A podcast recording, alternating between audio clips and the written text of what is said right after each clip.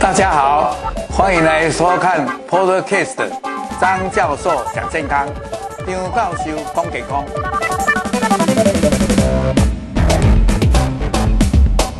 那么我们今天要讨论的就是这个自律神经的失调的事情。那因为自律神经一失调的话，就会觉得好像人卡卡的，或者好像神经不对劲，好像什么地方出了毛病，但是又讲不出来，那种就是可能自律神经失调，但是也不会进展。那我们现在就用 PowerPoint 来跟各位介绍。那我们看看，诶。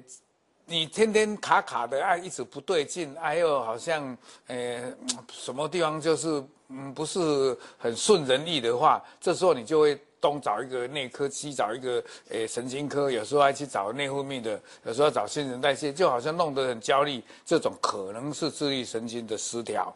好，那我们今天的介绍就大纲就是说，那自律神经必然是属于在神经系统里面。那我就说，到底神经系统是有哪些？那自律神经又是怎么样？那它如果失调的话，它可能的原因，还有它表现出来的状况，还有症状又是怎么样？那自律神经失调是不是一个病，还是一个整体的一个呃失能的状况？就是一个叫做所谓的症候群。那这个我等一下也会跟各位介绍。最后我们就是说自律神经，诶，要一般是用怎么样来诊诊断啊？怎么样来治疗？甚至于有没有什么可以预防的方法？我们大概就是跟各位来介绍这些方面的知识。好，那我们看看人体的神经系统。其实人体是这样，第一就是细胞。细胞以后多了，就是什么肠道的黏膜细胞哦啊，肌肉就肌肉细胞哦啊，如果心脏呃就是心脏的一些诶肌肉细胞，横诶心脏肌的，那肌肉就变成组织，组织就是很多的细胞集合在一起组织，但是组织以后就变成一个器官，好像肺脏是一个器官，肝脏一个器官，再来一个最大的叫做系统啊，系统里面有神经系统、内分泌系统。消化系统、心脏血管系统，还有呼吸系统，哦，这样来分。那神经系统里面呢，基本上分了一个就是中枢神经，另外一个叫做末梢或者叫做周边神经。哎，各位这里有没有看到？就是一个中枢神经。那中枢神经顾名思义就是大脑。其实我们要应该讲说脑及脊髓。那脑里面又分成大脑，哦，这个地方大脑，好，到下面来这里小脑，啊，小脑下面来叫做。眼脑啊，就是那个脑桥、脑干的地方，好，那你就在管那个呼吸循环，那你一坏掉，哦，就呼吸就有状况了，搞不好心脏停止、呼吸停止。那下来这里中枢神经还有脊髓，所以简单讲就是脑、脊髓。再来一个就是周边神经，周边神经呢就是遍布在身体的各器官里面，那就分成一个叫做身体的这种体神经，体神经里面就分成。感觉神经跟运动神经，感觉神经就是说，哎，你诶说被针刺了，有痛感，哦，或者诶你那个有触感，呃摸了这个东西是粗糙的，或者诶温度热的或冷的，这种叫做叫做感觉神经。另外一个叫做运动神经，也就是你主动，哦、我左脚要起来，它就神经就下达命令，然后就会诶脚去踢。或者伸缩，或者增张，是这样的。好，那么再来最重要的就是自律神经。自律神经呢，就分成叫做一个，各位有没有看到在这里一个交感神经，一个就是副交感神经。那这个交感神经、副交感刚好就好像一个油门啊，这个就好像刹车的啊，互相要平衡。等一下我会详细跟人家介绍啊。所以整体来讲，那么这个交感神经就分成在身体上的各个器官系统都有。那就遍布在全身。那等一下会跟各位详细的介绍。好，我们看下一张。那自律神经就好不像我们的这种运动神经，可以，诶，我要走路，我要跑步，我要骑脚踏车，那这个神经就启动，诶，肌肉跟骨头来运动。但是自律神经呢，就不能说我要怎么样就怎么样，它是因为受到环境。或受到诶、你的心理因素，或者受到昼夜的节律的不同，白天有白天要工作的时候，晚上有晚上睡觉，所以他就要这样来调节。所以呢，基本上这个叫做自律神经。所以左边的叫做驱理神经，大家可以分成运动神经及感觉神经；右边叫做自律神经，那这个就是在掌管，诶，心脏的跳动、血压的升高、肠胃的蠕动，还有体温，诶，它的维持什么样的一个，在一个诶均衡正确的一个诶范围里面，这样的。好，我们来看这个，刚才已经也跟各位提到了，至于交感就是好像踩油门让车就加快。但是你不能一直无限制的加速，对不对？然后一个就是副交感，就好像你把你刹车，该停的时候要停下来。那两者叫做好像在天平上要起一个平衡点。好，我们再看右边这个图呢，在交左边这个是交感神经，有一点是好像让你比较，诶，不要叫做紧张，就像让你好是很机警。很脑筋很清楚，因为在白天的时候，那这时候可能瞳孔放大，可能他的唾液或者眼眼眼的泪水这个就会比较少一点，他呼吸会比较快一点，然后心跳会快一点，那会抑制肠的蠕动，然后血压会稍微高一点，然后膀胱呢就会比较舒张一点，那体温呢会稍稍的增高，但是还是在正常的范围里面。这个叫做在交感神经方面，就是让你比较，诶，这个警觉意识比较有这个。那么副交感的神经呢，有一点好像让你，诶，到到晚上了就该睡觉，这时候瞳孔就收缩，可能它的唾液的分泌会多一点，那呼吸就会慢慢的比较缓和一点。啊，心跳也会减减减下来，还有它的肠胃的蠕动就会很好，所以大概你在睡觉的时候，就肠子就蠕动的比较厉害一点，就来帮助你消化吸收。这时候血压稍微会平缓一点，还有你的膀胱会收缩，那这个时候体温可能会稍微在正常范围里面的比较在低的范围这一方面，这个大概是这样。好。那么大家就会关心了，那怎么样的这个油门啊、刹车啦、怎么样去调节？也不能加速太快，也不能随便刹车。呃，乱刹车的话，有时候，呃，加速快的时候一直刹车，就是叫做紧急刹车，这也不好。所以要一个非常在一个，呃，平 smooth，就是很顺、很平顺，不要这样，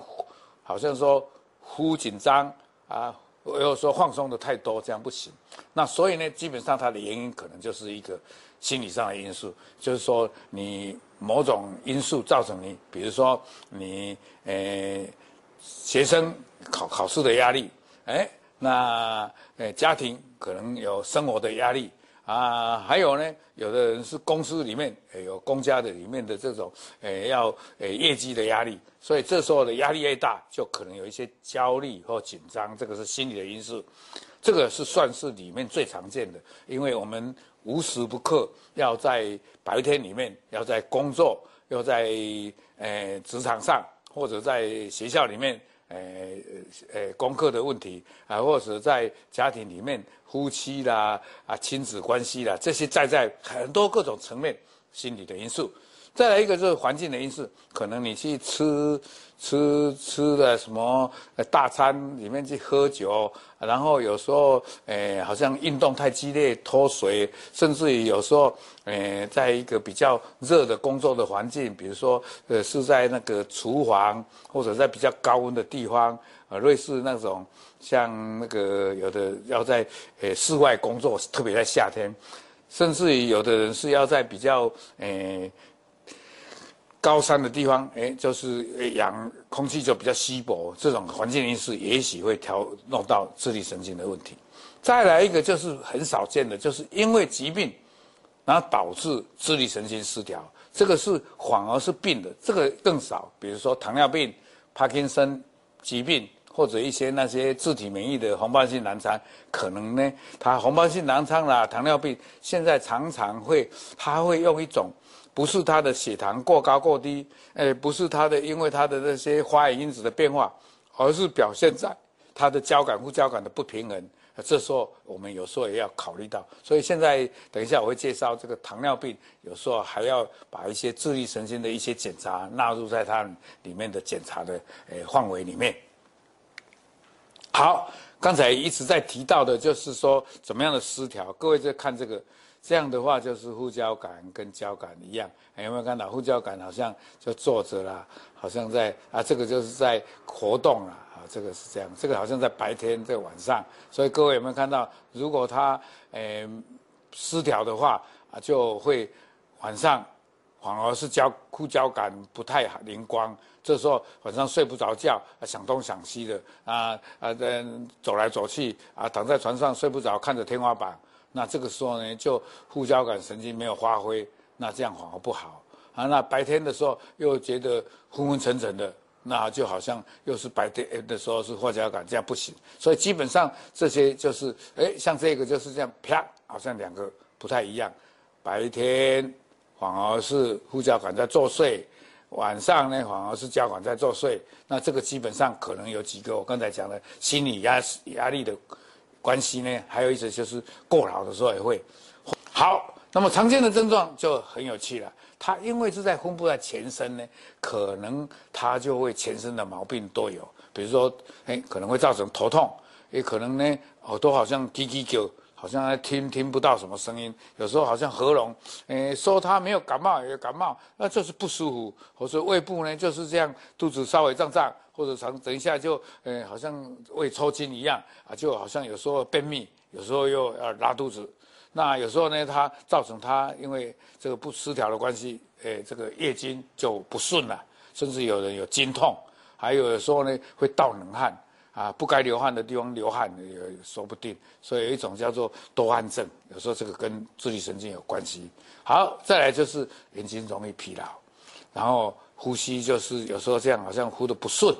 人家说呼的吸呃这样很均匀，他就有时候就有时候就急促这样。然后再来口干舌燥，还有时候心脾不菜，就是心悸。还有刚才讲的，有时候因为诶消化道的这样，有时候蠕动太厉害，有时候又不蠕动，所以有时候恍恍惚惚的，有时候便秘，有时候腹泻。那有时候因为他的膀胱的收缩就不正常，有时候就好像一直诶控制的不好啊，收缩诶就不是很就很松弛，有时候又很紧张，所以会频尿，一直小便完又要想去小便。啊，有时候呢就会觉得手脚麻麻的，所以呢它是会恍恍惚惚的发生，症状很多样的，有时候同时，有时候诶不同时，有时候有的人是这一边的头痛的，有的是他心悸的，所以因人还是不一样，不是说每一个人全部都有，而是他的症状是比较诶多变化的，而且比较不是说单单几项而已这样的。这个你就要考虑可能自律神经，而且这个自律神经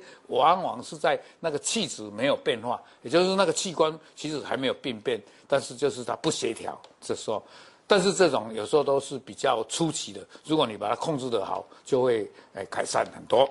好，所以呢，它自律神经影响的系统，就是我刚才这个讲，我们刚才系统里面有什么神经系统、心脏血管系统、呼吸系统、消化系统。还有骨骼肌肉的这个运动系统，还有什么泌尿道的系统、肾脏、膀胱、输尿管这些，还有尿道，还有生殖系统，哎哎，男的就是睾丸，还有这个摄护腺，女的呢就是卵巢、子宫，还有哎这个阴道，这些就有变化有状况。那将来有的人就会很怪的，有时候。异样性的说，怎么这里要痒痒的啊？这里觉得麻麻的，或者这里特别的干燥，这个有时候可能也是自律神经引起的问题。哈，好，这个时候我就跟各位讲，它不是一个病，它是一个很多很多的多元的症状，然后一个统称，所以它比较广泛一点，所以我们都叫做一个症候群，所以叫做自律神经失调症候群。啊，你看这个症状，下面这里就是一些卡通图来跟大家介绍奇奇怪怪的形状啦，一个呃欢乐啦、盗冷汗啦，或者呃呃呃口干舌燥啦，这些都是有的哈、哦。好，那这种病人就是比较会去游走在各科，有时候就去跑精神科。身心科有时候就跑神经科，有时候去找新陈代谢的，有时候他以为是内分泌的，所以基本上他可能在不同的科里面，他有时候在自律神经里面，呃，统称是失调，但是有的时候就会跟你讲说啊，你这个是心理上引起生理上的毛病，那就叫身心症或者叫做精神官能症，这个也有这样的讲法。那我刚才讲，还是有一些人在什么时候的时候会比较会失调。比如说，你是一个 A 型的，A 型不是这个血型的 A 哦，是说你这个个性比较急一点，然后比较完美一点啊，什么事情都要觉得哎呀没有瑕疵啊，有什么事情都要快速把它做好啊，这种人就是叫做 A 型的性格啊，这种人他很容易去失调啊。如果神经耍抽抽啊啊，大大而化之啊，就乐观主义派的人就不会，这种人就会比较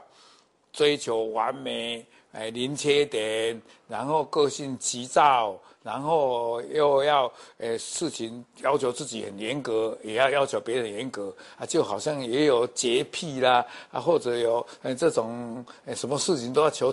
一百分的这种人最最麻烦。还有就是在生产的时候也有可能造成，或者在更年期的时候啊，这时候生产的时候因为有 baby 的事情，那这个时候他就会有这些要。照顾孩子的压力，还有生孩子的时候，因为她在怀孕的时候，可能要担当孩子这些他的营养什么，还有要背一个孩子就比较重什么，所以人家有说在怀孕或者在生产的时候有一些忧郁了，这时候可能会造成自律神经的失调。还有更年期的时候，就是因为卵巢功能没有了，这时候就有更年期的症状，心悸、睡不着觉，然后性欲减退，然后诶这个有时候会脾气暴躁，有时候诶会好像诶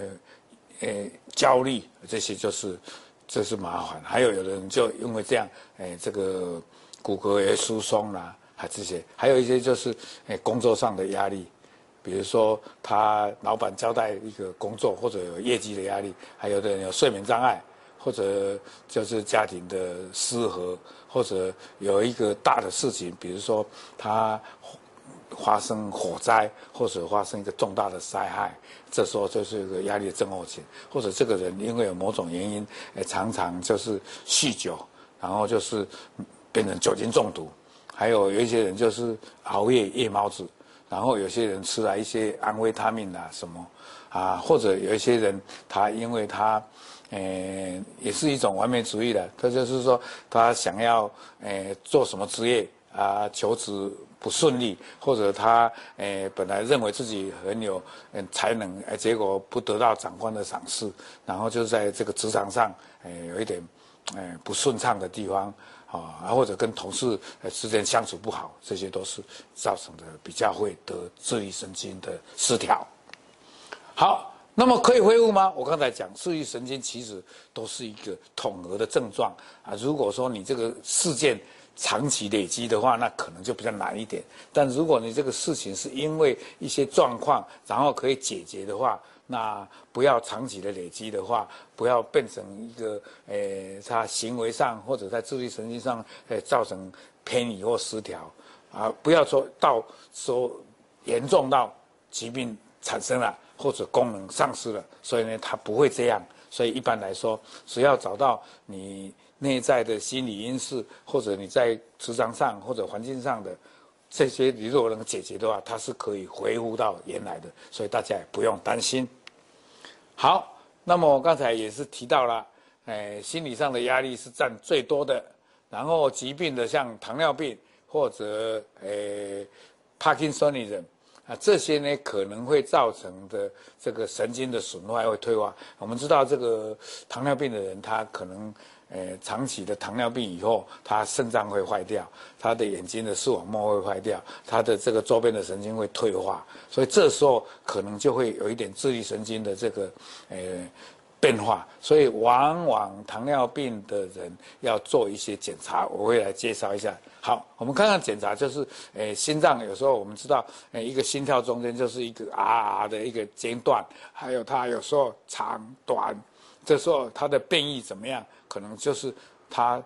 太太短了，或者太长了啊，或者变来变去，那这个就是有状况啊。如果比较平稳的就比较好，不会说一下忽高一下忽低。然后再来就是说，他躺下来在床里面，哎，一下子躺着，然后呃马上坐起来，这时候他的血压会有变化啊。变化的程度如果是比较异于正常的，哎，变得太多了。啊，这种可以利用这个来看看，这时候它的另外还有一种就是说用皮肤来看看，诶，它的这交感神经的电位怎么样？还有一种就是打了药，然后让诶身体会排汗啊，排汗的多少，就得来测试它。哎，对于交感、副交感，我刚才有讲过，这个交感、副交感有时候是会有的会流汗比较多的，好，这时候用这样来测啊，不能太多的话，那表示说它某种程度比较偏向于哎这个哎交感或副交感的这样。那自律神经最怕最怕就是一直持续下去，又没有得到诶、这个我们医疗的支呃呃这个帮你解决，或者你自己又一路在那种、呃、失能失调的状况下，然后没有改善，而且或者你的精神的压力比比原来的越来越严重。所以就会造成比较不好，比如说他就心脏就一直这样，老是说心跳得太快或者怎么样，所以有时候可能还会造成心脏这关系的猝死，或者又变成忧郁症或者焦虑症。有时候呢，这样忽然心跳太快太慢，反而造成他的心脏的这个呃这个所谓的心传导就不正常，就会造成心律不整。有时候还会因为这样让你的冠状动脉狭窄，造成冠心症，甚至于比较严重的时候就心脏衰竭。所以这些都好像比较看出来就是自律神经造成的一些并发症，这个非常要注意，大家要去小心它。总之，因为他可能是心理上的，可能生理上的，可能吃了一些不好的药，那我们要怎么样来治疗呢？就是我们要从心理方面。心理方面就是来怎么样来舒压，来减缓他的这种压力。比如说，我们可以用一些冥想、禅修、瑜伽、静坐这些来把这个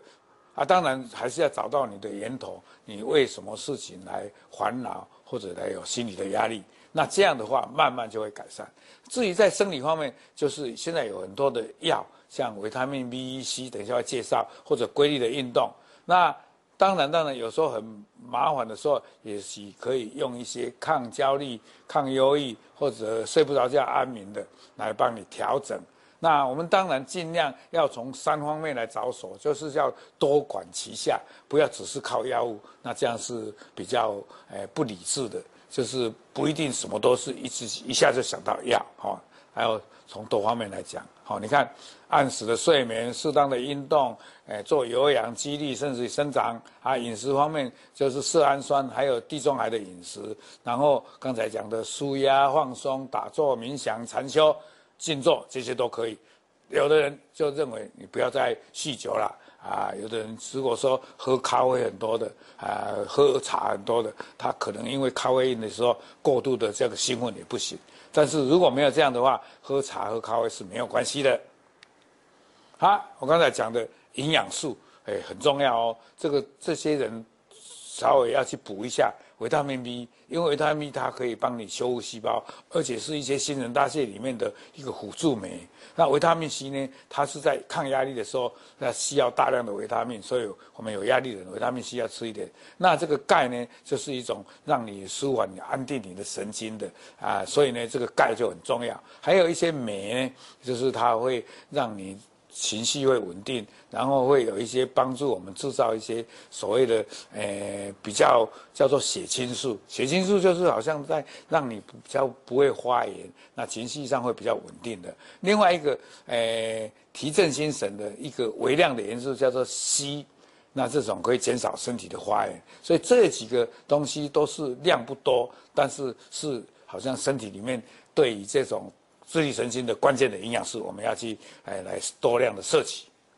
啊，学会放松。我刚才讲，哎，我们要好像学那种所谓的慢慢的呼吸，哎，呼吸要很细、很均匀，啊，比较慢一点，啊，比较长一点，然后吸气。一段以后再慢慢吐气，这样这个就很重要。所以我这里有写调整呼吸，慢慢的吸，慢慢的吐。那这样的呼吸缓和下来，自然心跳就不会那么快。然后在睡觉前，也不一定说催眠了，就是你要营造一个比较好的睡觉环境，把它熄灯，该用的枕头要弄得刚刚高度一样，适合你的颈部。然后呢，诶，不要在那个诶睡觉的时候乱看手机、乱看三 C 的用品，也不要有蓝光的刺激，然后让褪黑激素慢慢的在睡觉当中然后产生，这样就会很很平稳。那呼吸有一种叫做腹式腹式的呼吸，那就是诶、呃、用吸气以后啊吐的时候越吐越慢，然后让这个腹部诶、呃、来来来作用，不是只有靠肺部的这个呼吸，用你的横膈，用你的腹部的肌肉，那这样的话吐气的时候，反而腹部把它凹下来，把它横膈面上提，让气吐出来啊，然后吸气的时候呃就是。让腹部鼓起来，然后肺脏张开，这样好，这样的话就会慢慢一天做好几几呃多多，越做越多，这样就会改善你的失眠，增加你的肺活量，甚至于还会让你诶在氧气的诶吸还有吐二氧化碳的交换气体方面会比较顺畅。那这样，在这个呼吸的这个调节调息之下，你就自然压力，然后不要胡思乱想。总结，自律神经就是交感神经、副交感神经两个，就是好像油门跟刹车的这种互动，然后两个要平衡。第二，它自律神经大部分是心理上的，那可能有一些是环境的，还有一些可能少少的像糖尿病或者哎。哎，这个帕金森的，或者像那个诶红斑性狼疮，这种可能有有时候会自律神经失调。那它症状是很广泛的，各器官各系统都会受到影响。那食指的器官，我刚才讲过的糖尿病啊，或者帕金森的人呐，啊，柏金氏病，还有一个就是这个红斑性狼疮呢。这时候有时候我们也要做一些刚才讲的这个，哎，打那个阿塞蒂尔科林，然后让流汗的。啊，或者做这个，诶、在诶、床上，然后起来的时候，血压的变化，还有测这个他的心跳的间隔的时间，然后它的变化度怎么样？这样来做的话，也许就会看到，可能也造成诶自律神经的。那最重要的还是在医师的指示下，如果以上的方法都没有效的话，可能用一些安眠药、镇静药或者抗焦虑的。总之，我们这种自律神经起因于心理，所以要懂得心理上的调适。啊，我们要有规律的作息，适当的运动，而且要对自己有这个醒思的能力，对自己要更认识自己，要充满的信心，建立一个很好的价值观，然后培养一个身心灵的平衡。那这样的话，你自己就有自己那个自己疗愈的那个能力，而且就会把这个自律神经的失调就解决了。所以以上这样跟各位介绍，谢谢。